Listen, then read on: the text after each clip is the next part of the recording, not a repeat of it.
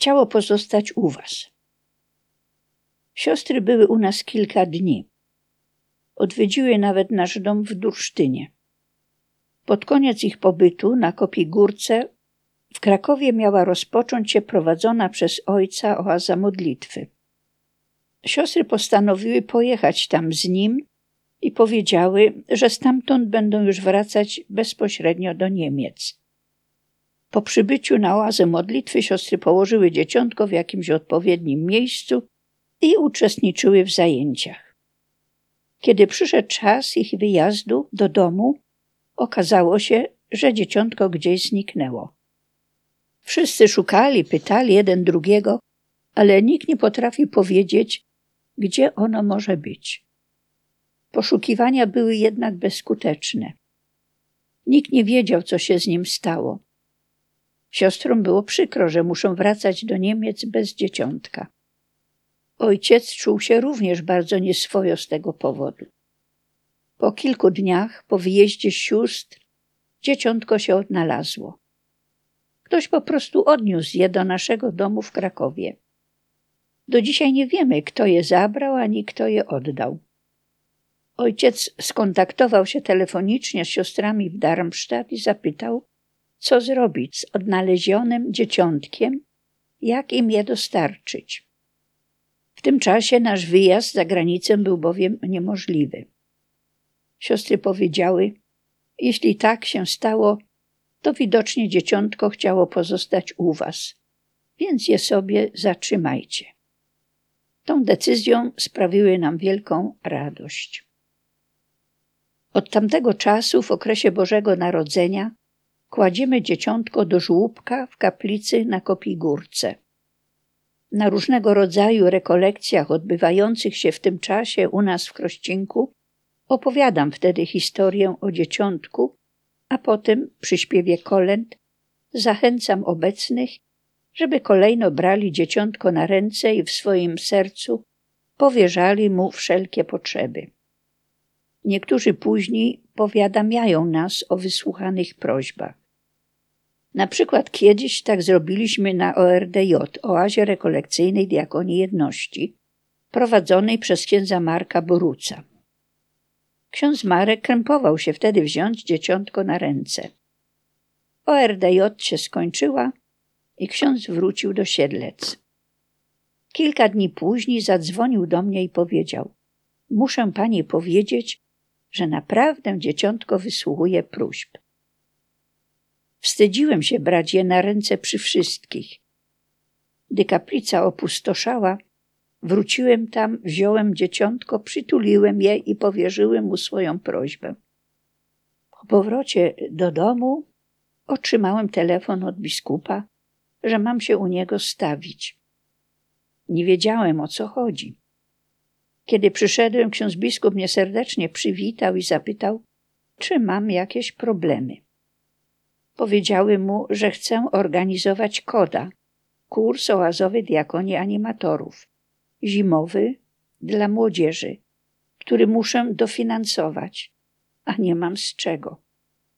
Biskup zapytał, ile potrzebuję pieniędzy. Podałem mu sumę. On poszedł do sąsiedniego pokoju i po powrocie wręczył mi kopertę z potrzebną kwotą. A właśnie z tą prośbą ja wtedy zwróciłem się do dzieciątka.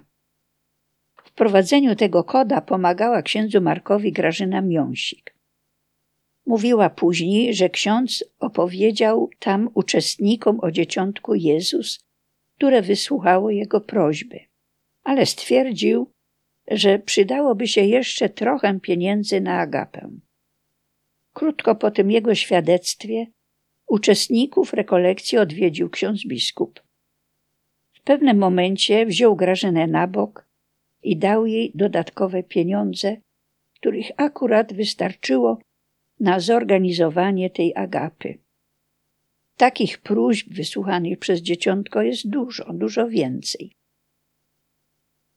Podróże kształcą i wzbogacają. Ojciec Franciszek bardzo chętnie wyjeżdżał za granicę, bo jak nam mówił, podróże kształcą i wzbogacają. Od roku 1967 Kiedy został krajowym duszpasterzem służby liturgicznej, często zapraszano go na organizowane w różnych krajach międzynarodowe sympozja liturgistów. Chociaż ojciec z Polski wyjeżdżał zawsze bez pieniędzy, to z tych podróży nigdy nie wracał z pustymi rękami. Pamiętam jeden z jego pierwszych powrotów. Poszedł do swojego pokoju, gdzie rozłożył wszystkie dary, które ze sobą przywiózł, a potem zaprosił nas i powiedział: zobaczcie, jak kolorowo jest na zachodzie. U nas wtedy wszystko, co się kupowało, łącznie ze słodyczami, było w byle jakich szarych opakowaniach. A to, co zobaczyłyśmy na stole, było tak kolorowe i ładne, że aż oczy nam wychodziły na wierzch. Pierwszy raz coś takiego widziałyśmy i nie mogłyśmy w to uwierzyć, że za granicą jest to normalne. Leżały tam czekolady w kolorowych, błyszczących papierach, długopisy, kolorowe mazaki, przepiękne kolorowe pocztówki.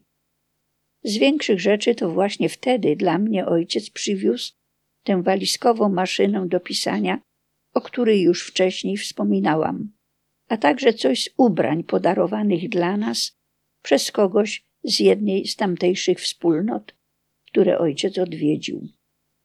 No i zawsze otrzymał też jakieś konkretne wsparcie finansowe, które było nieraz dla nas ratunkiem. Z tymi wyjazdami ojca za granicę nie było jednak wcale tak łatwo. Za każdym razem po powrocie do kraju trzeba było oddawać paszport do urzędu i przed kolejnym wyjazdem pisać na nowo podanie o wydanie paszportu. A urząd przychylał się do tego podania albo nie i nigdy nie było wiadomo, czy się go otrzyma. Władze miały z ojcem kłopoty, bo zawsze przydzielały mu swojego anioła stróża, żeby go śledził i donosił, po co on tam za tę granicę wyjeżdża.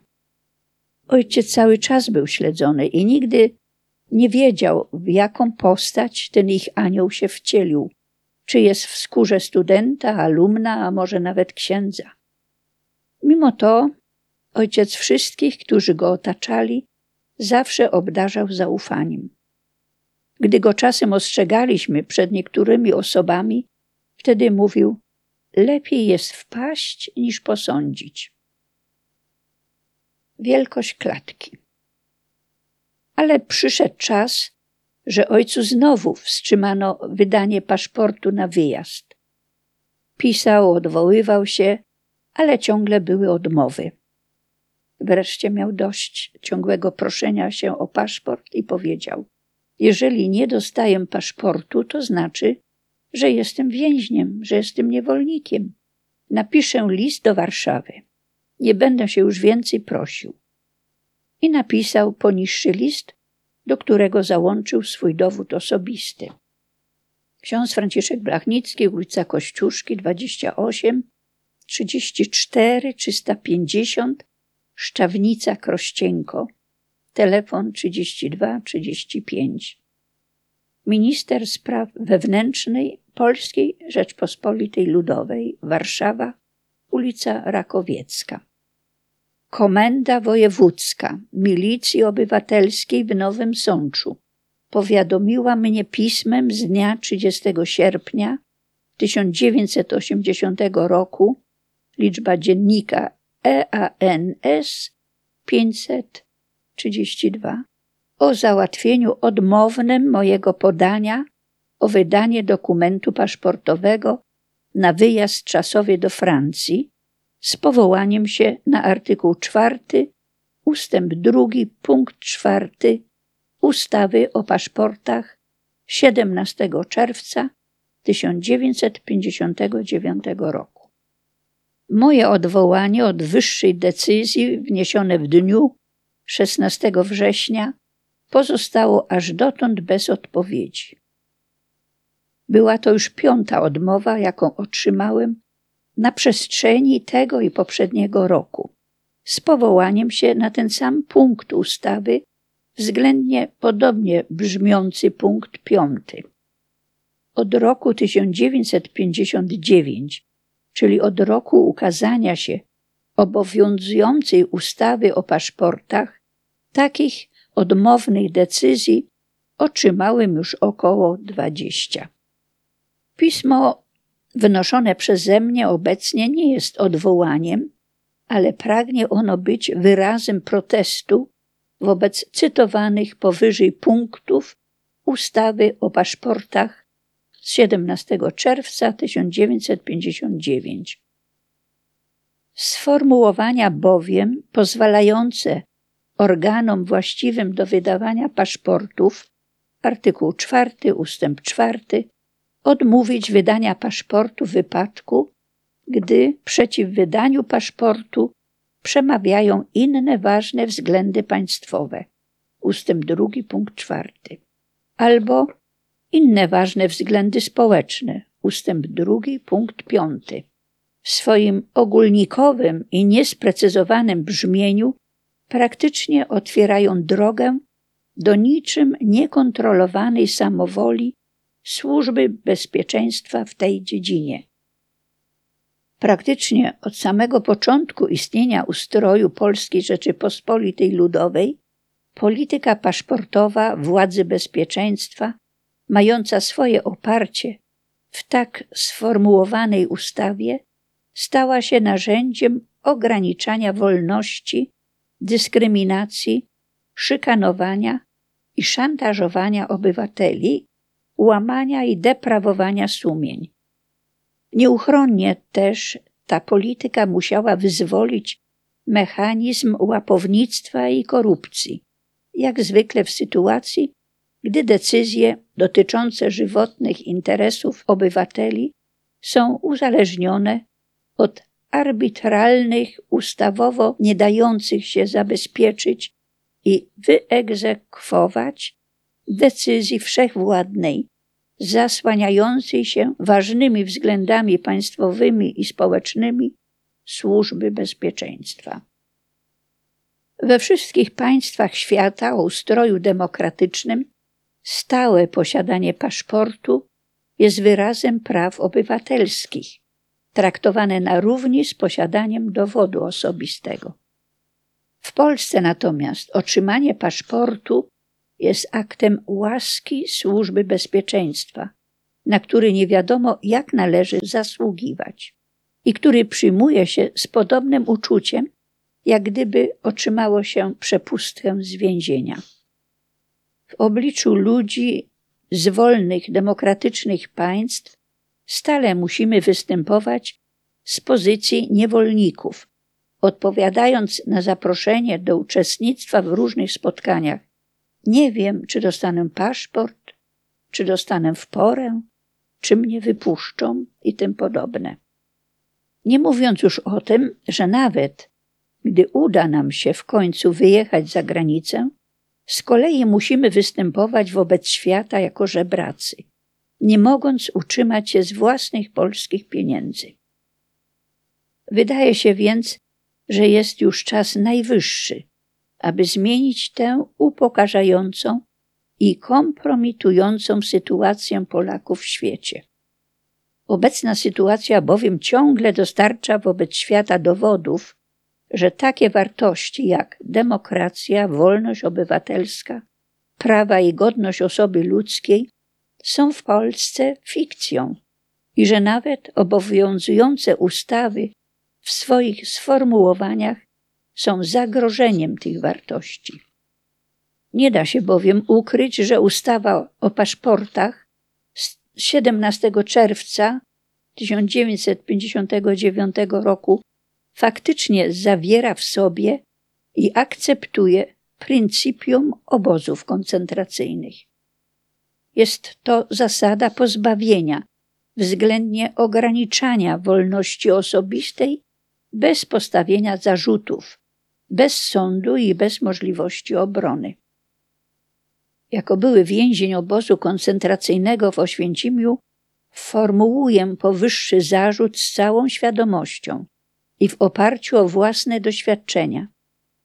Kiedy we wrześniu 1941 roku, po 14 miesiącach pobytu w obozie, wręczono mi nakaz aresztowania sędziego śledczego i przewieziono z obozu do więzienia, z całą ostrością uświadomiłem sobie istotę systemu obozów koncentracyjnych, że polega ona na pozbawieniu wolności nie w oparciu o prawo, ale o arbitralną decyzję aparatu policyjnego. Pomiędzy zasadą obozów koncentracyjnych a zasadą zawartą w obecnej ustawie paszportowej zachodzi więc tylko różnica ilościowa, a nie jakościowa. Ostatecznie nie jest istotna wielkość klatki, w jakiej się jest zamkniętym. Istotny jest fakt ograniczenia i pozbawienia wolności w sposób naruszający podstawowe prawa osoby ludzkiej.